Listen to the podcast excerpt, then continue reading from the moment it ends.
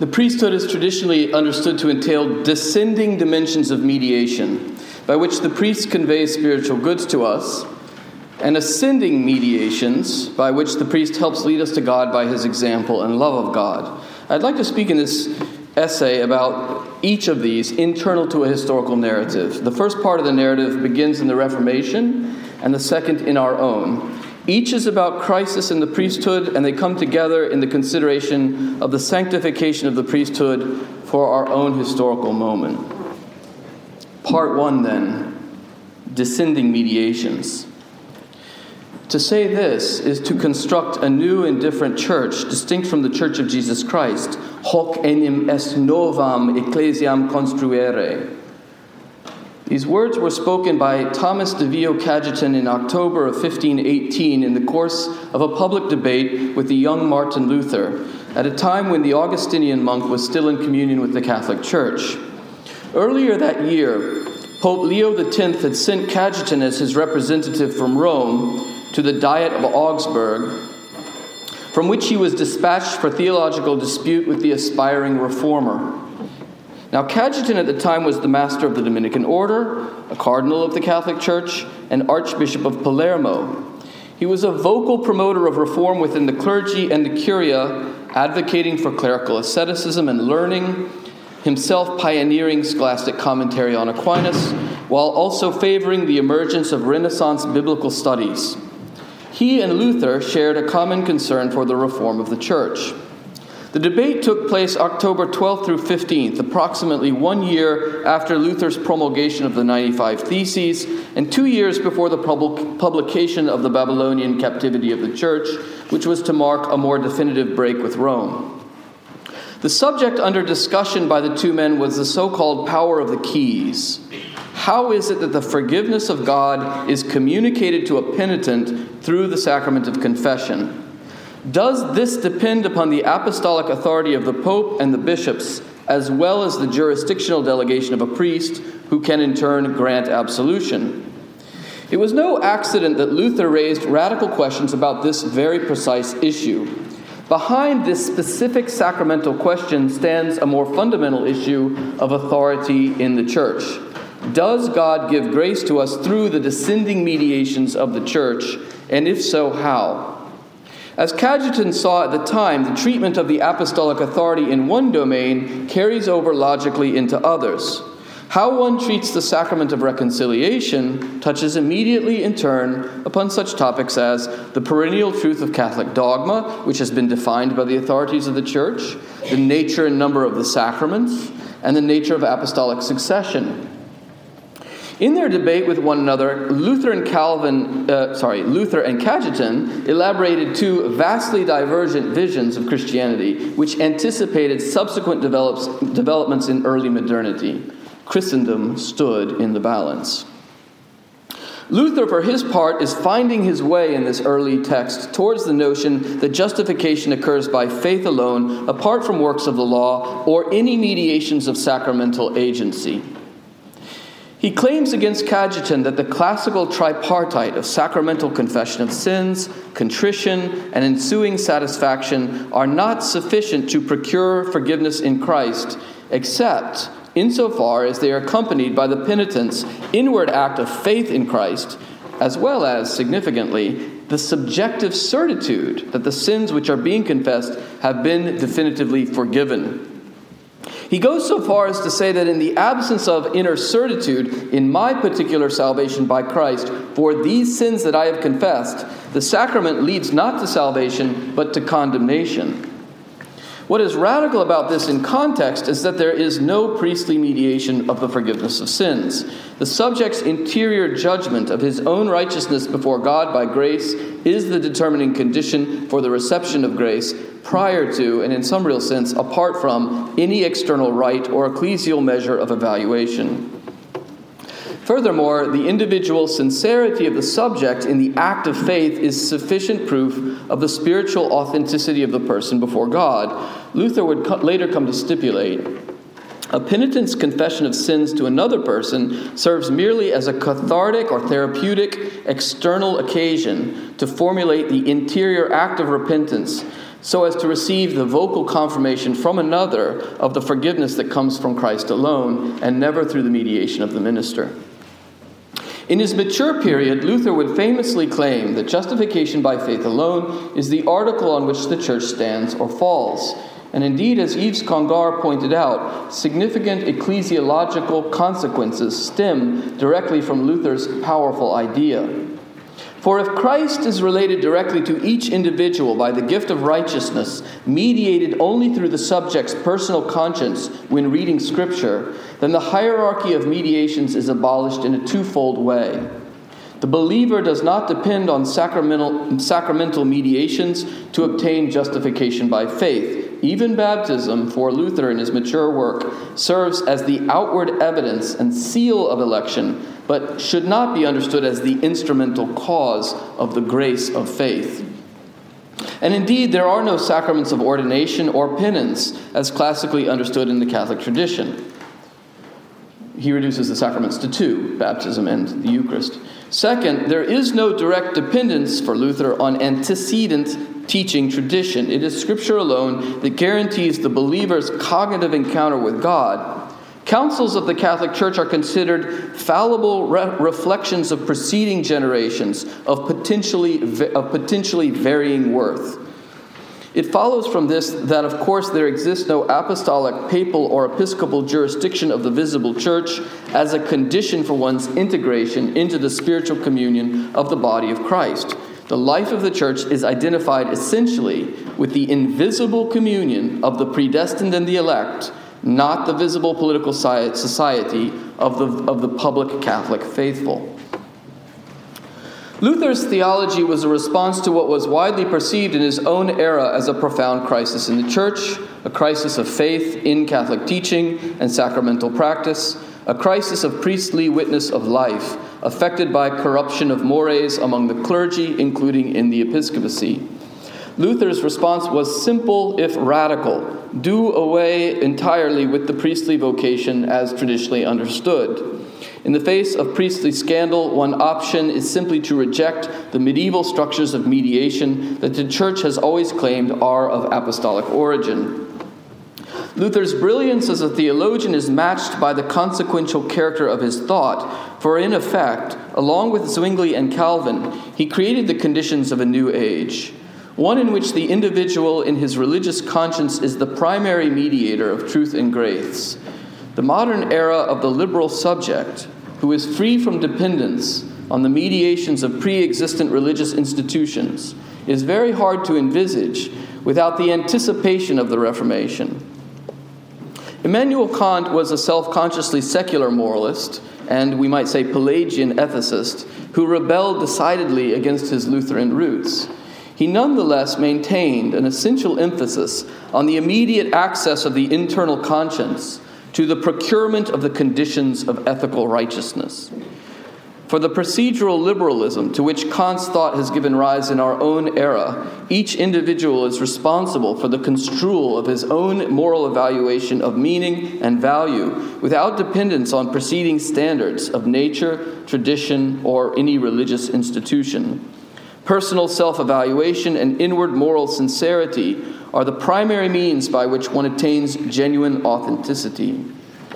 Some today have argued that the primacy of the internal forum in Protestant life has given way to the secular culture of private judgment, and the Lutheran option of a merely therapeutic confession of sins has given way to the, the culture of psychological therapies no longer connected with traditional Christianity. Luther might abhor aspects of our secular liberal world, but his theology also arguably helped inadvertently to create it. And indeed, the cultural vitality of contemporary liberalism is quite powerful even today, especially in countries that were formerly Protestant. Let us return to the debate of 1518 and its other interlocutor. For Cajetan, the essential mediations of the church are of divine origin, uh, divine institution, and apostolic origin. The episcopal authority of the church has its source in the community of the New Testament. Christ instituted the seven sacraments. The visible Eucharistic communion of the church is a perpetual source of grace for believers, not merely the sign of the invisible activity of God. Cajetan argues against Luther that faith alone is not sufficient for union with God. Theological hope and love are also necessary. The church is a church of love. Here we find an echo of Aquinas on justification, and one that also prefigures the later teaching of the Council of Trent. Justification occurs by grace, not by natural works, but grace is at work in us by way of faith, hope, and love. At the same time, interestingly, for Cajetan, private judgments of our subjective self estimation are fallible. He, he harbors on this point with Luther. We cannot be certain that we effectively love God simply because of our internal sincerity. We can only form a practical judgment of this based on prudence. Consequently, we need to refer ourselves to external references of the Church's teaching regarding the Christian life and the natural law. By consulting the teaching and practice of the church, we acquire practical certitude over time that we are living with God effectively by recourse to the sacraments and the disciplines of the spiritual life. Here, the individual acquires moral authenticity by referring himself or herself to the institutions and authorities of the pre existing Catholic community. Cajetan's vision of confession, of course, also has implications for ecclesiology. The scriptures are read and interpreted rightly within the context of sacred tradition and infallible dogmatic pronouncements. The church is able to identify the spiritual customs of the gospel as objective standards of human sanctification, for example, through the canonization of saints, and these are not determined by the private interpretations or whims of individuals or by sectarian movements. Grace is given to us through the objective mediations of the church, notably her sacraments. If Luther is indirect, indirectly making room for the conditions of modern life without dependency on Catholic mediations, Cajetan is also articulating a modern Catholic vision of reform through self conscious, disciplined reappropriation of the tradition in what is considered most essential, as distinguished from what is considered accidental. In an age of intense ideological conflict and in the midst of cultural fracturing, the modern world has turned out to become one of secular contestation of the Catholic tradition in many respects, but also of irre- uh, irremediable ideological pluralism, and in that pluralism, opportunity. In that space, the church and the priesthood have thrived there where there has been a, a discernment of what is essential to the life of the church, a presentation, a preservation of this life in estuaries of sanctification and learning, and a coherent missionary witness to the mystery of Christ in the context of new circumstances. One characteristic of priestly sanctification then entails the taking of responsibility for the authentic transmission of the sacred mediations of the church. In short, the priesthood is renewed in holiness when its members convey the integral teaching of the church eloquently and effectively and celebrate the sacraments of the church in a worthy and sublime way.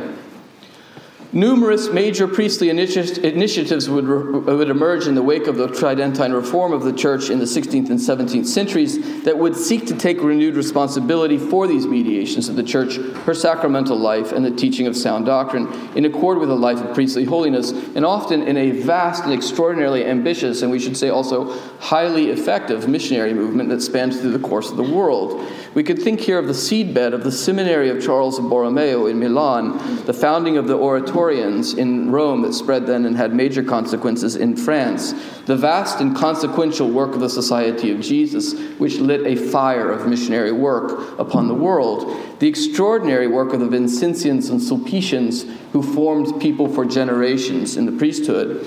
And this is only to name some of the sacerdotal organizations without forgetting the contribution of the Ursulines, Carmelites, and other major early modern religious orders of women, both active and contemplative. The paradox of the Counter Reformation was that there was coexistence of death and fecundity. In a moment of crisis, it is essential to create estuaries of sanctification where the learned transmission of the faith is maintained as allied with the authentic love of Christ, devoted service to God, societal cultivation of virtue, and a decidedly missionary spirit.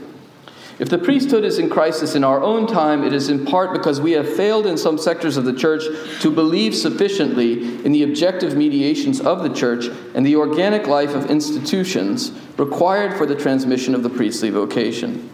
Cajetan himself was a person of profound cultural inventiveness writing modern commentaries on Scripture, engaging fruitfully in the controversies of his day, interpreting Aquinas to speak to his epoch, and bringing the riches of the past into the age of the Renaissance. He did this in his own religious order in an effective way, and in some sense, he anticipated the later forward thinking work of his Dominican confrere, a certain St. Pius V. And today, we could, mutatis mutandis, by analogy, learn from their examples. Part 2 A Story Within Our Own Time. The most significant secular and religious disputes of our own age are not about sacramental confession. In fact, they are about human sexuality. Luther saw that the forgiveness of sins constituted symbolically the neuralgic point of his medieval civilization, and he asked the key question of his age How can I find a gracious God? However, for our contemporaries, the symbolic locus of cultural controversy is in the human body. And the core question is how can I enact my human freedom and be truly autonomous in my sexual life? In our own age, it seems that sex has become the symbolic medium that both evokes and depicts our concept of individual autonomy and self determination. It has acquired an extraordinary political force however painful it is to think about this topic, it is in fact a reality. Now, Aquinas notes three significant and relative things about human sexuality. First, it naturally leads to the generation and social education of children, so consequently, it just does always have a political and a religious dimension. It's the family, after all, that procreates and educates children and that therefore replenishes society and builds up the common good. So it's a deeply political reality, the human family. Likewise, God creates the human spiritual soul in each human being, which is the basic reason why we treat the life and death of human beings differently from that of other animals. Consequently, the use of the sexual powers inevitably borders upon the domain of the sacred. It is the transmission of the human being made in the image of God. How we relate to our own human sexuality and its openness to life is always bound up with how we relate to the divine, and vice versa. Second, Aquinas notes that sexuality is the human activity that produces the greatest pleasure in the sensible domain. It provides a psychological catharsis to human beings, and it can therefore prove readily addictive and render human beings dependent. By this very fact, it can also create intense bonds of attachment between persons or lead persons to seriously mistreat one another or betray one another in the pursuit of pleasure in ways that are unjust.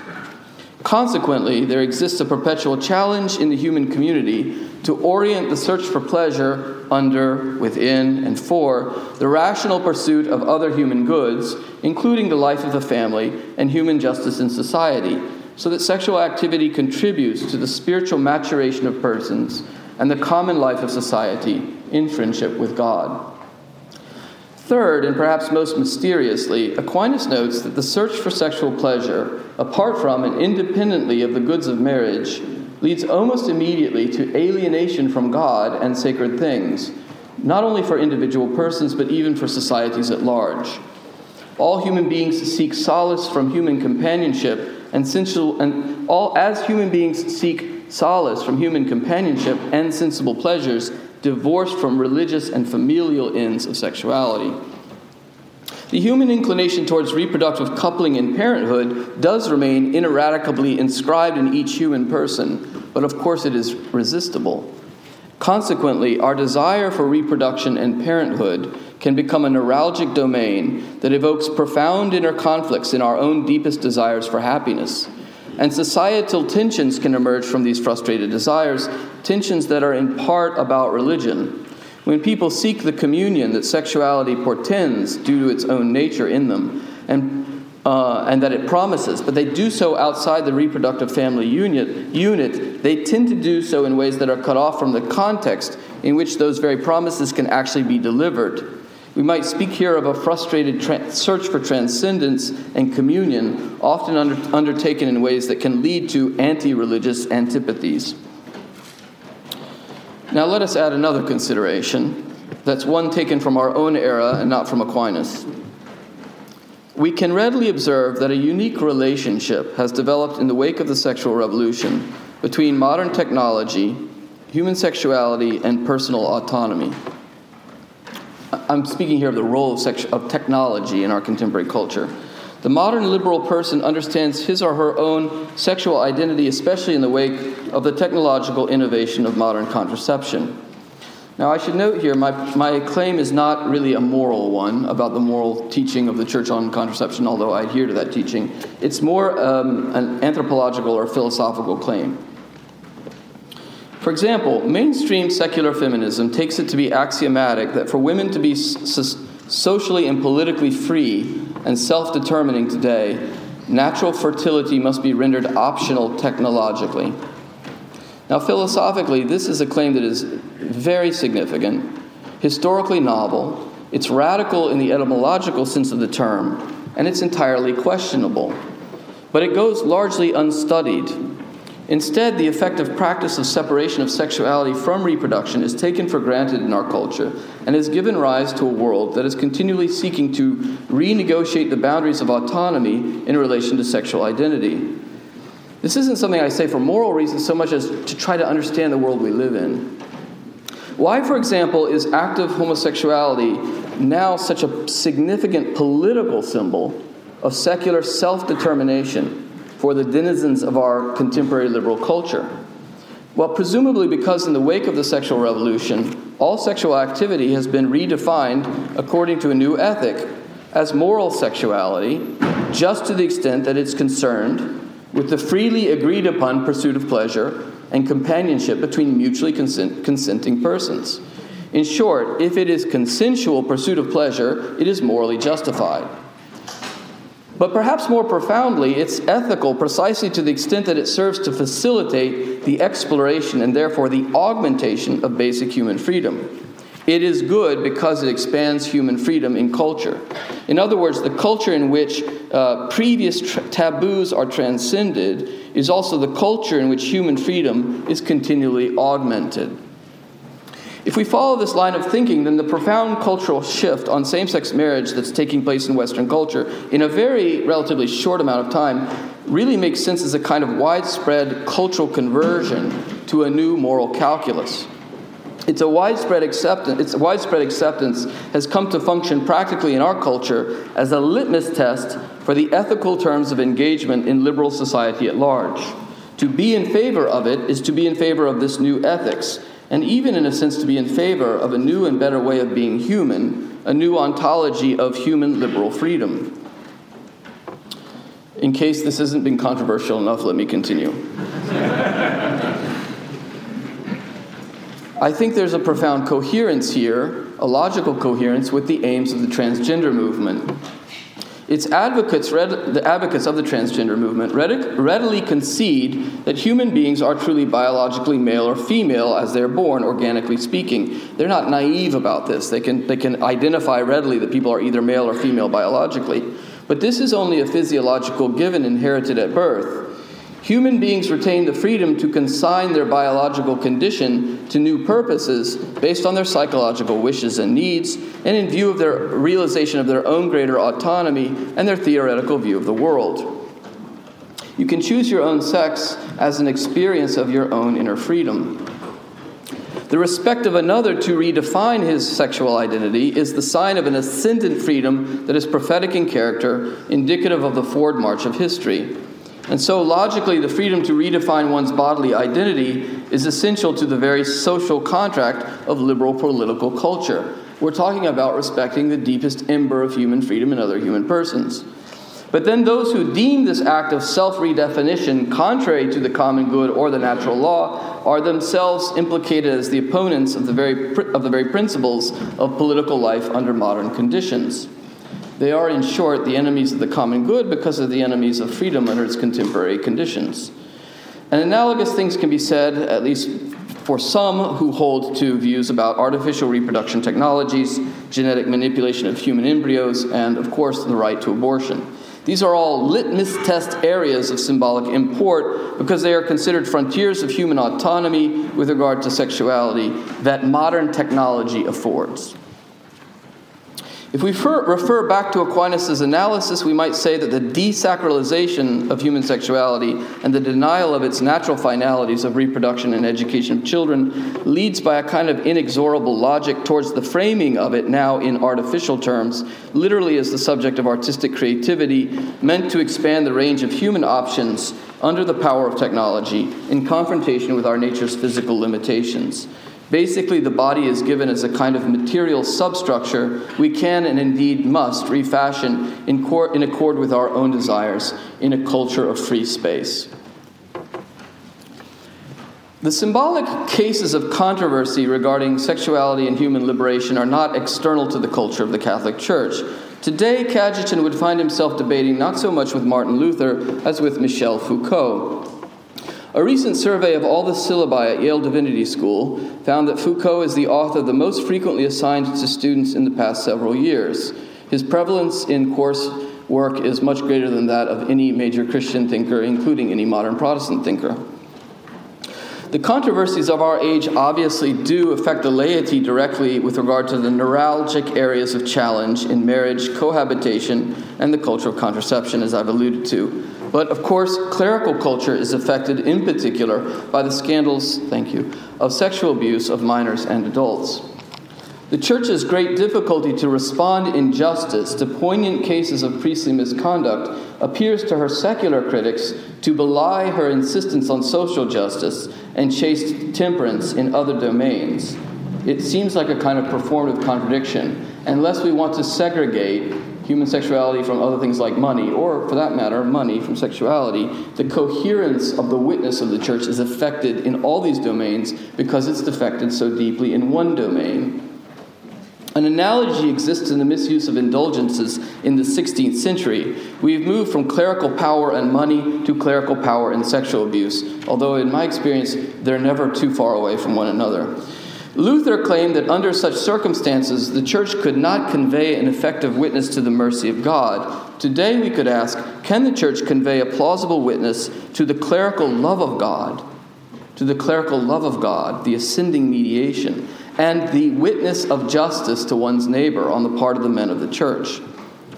But actually, behind this, we could also ask, in light of all the sort of reflections I've been giving in, in the last few minutes, does the church today truly have a plausible vision of human sexual freedom? Or, in fact, is the secular liberal model of ethics more realistic precisely because it's so modest?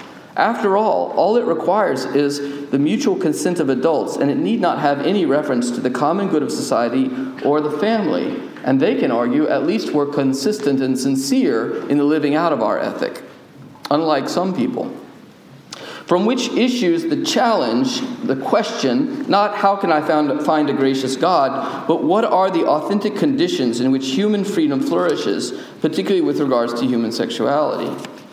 And here we touch a more fundamental question that is neuralgic to our liberal epoch, and that I think actually, to turn a little bit in towards a more optimistic or hope filled light, I think the priesthood can help us answer. To address a, a question our own secular colleagues are deeply afflicted by, in, and that our culture is subject to in its own internal crisis, what, after all, is our human autonomy for? Why are we, after all, free? And why is freedom such a central concern of our culture? It's not an accident that the culture of autonomy, so characteristic of our secular age, is also marked by an ambient philosophical materialism that appeals to the natural sciences so as to argue that human consciousness evolved as a mere accident of evolution. The contemporary ontology of original purposelessness proclaims the primal vanity of human freedom as a mere metaphysical aberration that emerged by chance through the random forces of DNA recombination. Deep down, what we call freedom is nothing but a space that opens up within the interaction of atomic forces bubbling up into the frontal lobe, which we, in an illusion of folk thinking, call freedom. Deep down, the choices we make have no real ultimate significance. But paradoxically, this nihilistic intuition of many of our contemporaries is meant to assure the primacy of autonomy, unhindered by any reference to necessary purposes or ends, especially those which would correspond with a divine wisdom. After all, in a meaningless universe, no one should be able to tell me what to do. So, what does a Catholic Reformation look like in our own era after the revolutions of the 1960s? I suspect that modern Catholic sexuality is going to be different from pre modern Catholic sexuality, and there's no going back, but perhaps not for the reasons that some might think. It's going to be different not because of a fundamental change in the church's teaching regarding human nature or the body, but because the modern Catholic because of the modern Catholic will have to make a choice of the natural in the human body. And that that choice of the natural is now going to exist in the face of contestation and in the midst of differentiated social ideologies. Paradoxically, the Catholic couple who today follow the teachings of the Church in this domain signal an autonomy of freedom in fact, not a conformity to conventions, and in that sense, they are characteristically modern, emphasizing the freedom of the self, even while being deeply Catholic witnesses to natural human marriage and its ethical dimensions. The couple that choose freely to live chastely before marriage or within marriage, who wed in sacramental, sacramental matrimony for life, do so no longer under the force of social pressures restraining their freedom, but by a free assimilation of the natural ends of marriage in view of a countercultural choice. Their choice is natural, but it's also a decision marked by a very distinctive autonomy in the face of op- alternative options. We might say their bumper sticker today reads something like free nature or freedom for nature. But what about the priesthood and human freedom? How can Catholic priests today promote an understanding of the real purposes of human freedom in a culture threatened by philosophical materialism, blind consumerism, vague intuitions of cosmic purposelessness? They can do so precisely by bearing witness to the primacy of the love of God as the purpose of human freedom in the celibate consecration of themselves to Christ. In doing so, they also bear witness to the reality of God as the true horizon of human meaning one that surpasses the domain of mere sensuality, entertainment, consumption, and politics. Aquinas has an interesting theory for why priests should fittingly be celibate. He does not refer to their utility to the church or the selflessness the practice is meant to instill, or even the growth in charity that the sacrifice of a family might entail for them. Instead, he refers to contemplation the priest is celibate so that he can exist for the contemplation and study of the truth about God, for loving prayer to God, and for the communication of the truth about God to others. In short, the priest exists as a symbolic referent to God to the fact that our human freedom exists ultimately for God.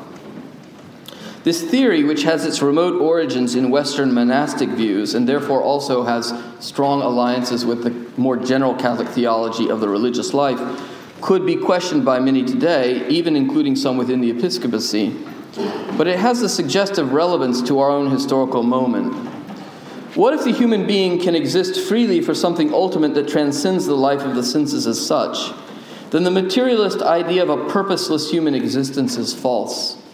What if the drive towards human sexual exploration is relative to a yet deeper drive towards religious exploration and the discovery of God in his transcendence? as the deepest sense of liberation for the human person. In that case, our freedom to love is first and foremost a freedom for God, made possible by the grace of Christ. The witness of celibate consecration to the truth stands as a visible indication of the possibility of genuine hierarchical priorities in human existence, grounded in the real nature of things. If God alone is truly first, everything else is second, and only when it's truly understood as second does it acquire its real meaning and innate value, instead of being overly exalted in meaning, only to then become the source of disillusionment. This is true of our human sexuality as well, which in its domains, both sacred and profane, only is rightly lived out as free human sexuality when it's oriented toward and within the acceptance of God. We should note how all this ties in with the vindication of sacramental mediations.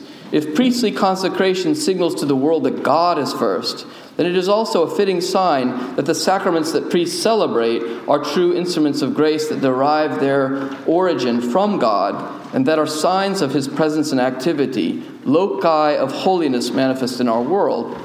The priest who celebrates the sacraments worthily does so in loving devotion to God. When the priest truly loves God in his own personal life, the celebration of the sacraments is a more effective manifestation of the activity of Christ in our world.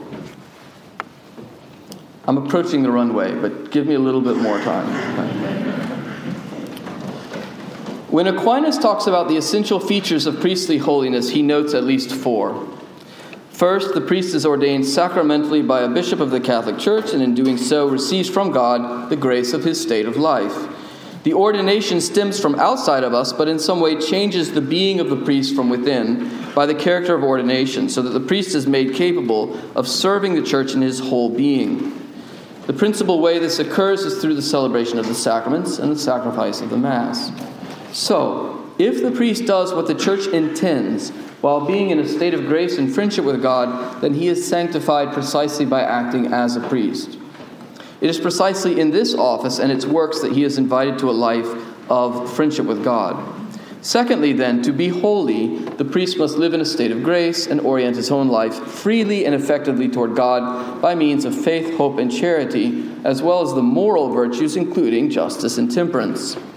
It's in this second registry that we can locate the primacy of contemplation a life oriented toward God where everything else is brought into perspective and integration relative to the absolute. Third, the priest has to have prudence, not only for himself, but also for others, so as to counsel others well, especially the laity, but also other religious, also religious and other priests, in view of their respective end in God. It is not enough for the priest to be personally devoted to God. An effective holy priest has to be able to give advice and make reasonable evangelical decisions with and for others so that they can progressively learn and are effectively encouraged to offer their lives to God with practical wisdom. Finally, the priest must be instructed in sacred doctrine and sound philosophical understanding about the human condition. He must not only know the truth and be able to live for it, but also able to speak the truth and explain it to the faithful and has to take some responsibility for the wider process of the transmission of divine revelation in the life of society. I hope my conclusion is becoming clear. Priests today have to witness to the fact that human freedom has final purposes. In effect, the core error of our age is not about sacramental mediation of grace, though we must take account of that reality, but also about but primarily about human freedom and what we might call the modern or contemporary heresy of aimlessness. Our secular academic culture is increasingly merely pragmatic, transitioning from an age of Enlightenment humanities to one of more modern technological bureaucracy and international commerce. The speculative horizon of human wisdom from the past is shrinking, while the practical aims of modern technological culture are expanding we find it increasingly difficult to talk to one another in a, in a sophisticated and profound way in our political life. This dynamic only augments the drama of human freedom and intensifies the question of why we exist at all, a question our secular contemporaries, including in the academy, are hard pressed to answer. Even with all its contemporary miseries, the Catholic priesthood is of essential importance today, above all, as a witness to the truth. By his ordination, the priest is a visible sign that the mediation of Christ is present and alive in our world, in the sacramental economy of the church and the visible society of the faithful. By the integrity of his life ordered toward God, the priest conveys the existential and concrete message that one can truly live for God alone, above and before all else. By his counsel to others, the priest teaches people how to orient their lives effectively to God in the midst of a dizzying array of human complexities. By his teaching the mystery of Christ and the doctrine of the church, the priest recalls the final destiny of the human person, created in view of the life of grace in this world and the vision of God in the next. In all these ways, the priest stands as a sign of contradiction against the dignitaries of secularism who promote the false notion that human freedom exists for merely temporal purposes or arbitrary ends. The freedom of the priest to exist for the truth and grace of Christ is itself a source of principal witness amidst the confusions of history that human beings may discover the absolute truth about God and in that truth acquire safe passage towards God as their authentic homeland the homeland of their being now and for eternity. For the Christian, of course, human freedom finds its most perfect expression in Christ Himself, the Son of God, a human being who was most perfectly human and perfectly divine. The human desires and intentions of Christ are irradiated with transcendent significance, expressive of His divine identity, in which He is one with the Father and the Holy Spirit. The original mediator between God and man is Jesus Christ, and so mediation is in the DNA of the Catholic Church because she teaches that Christ himself merited our salvation as the great high priest and freely instituted the apostolic hierarchy and the seven sacraments so that we could live in perpetual union with him. He sent the Holy Spirit into the world to sanctify the church and actively safeguard the apostolic deposit of faith that descends from the first era of the church's life down to our own time. It follows from all this that when the churchhood, when the priesthood is on trial, in a derivative way, it is our acceptance of Christ Himself that is at stake. It also follows that the Catholic priesthood can and cannot fail, each in important ways. It can fail because the image of Christ that is meant to be impressed on the soul of each priest can be obscured in more minor or extremely serious ways by the absence of justice, chastity, wisdom, holiness, or zeal in the life of a given person.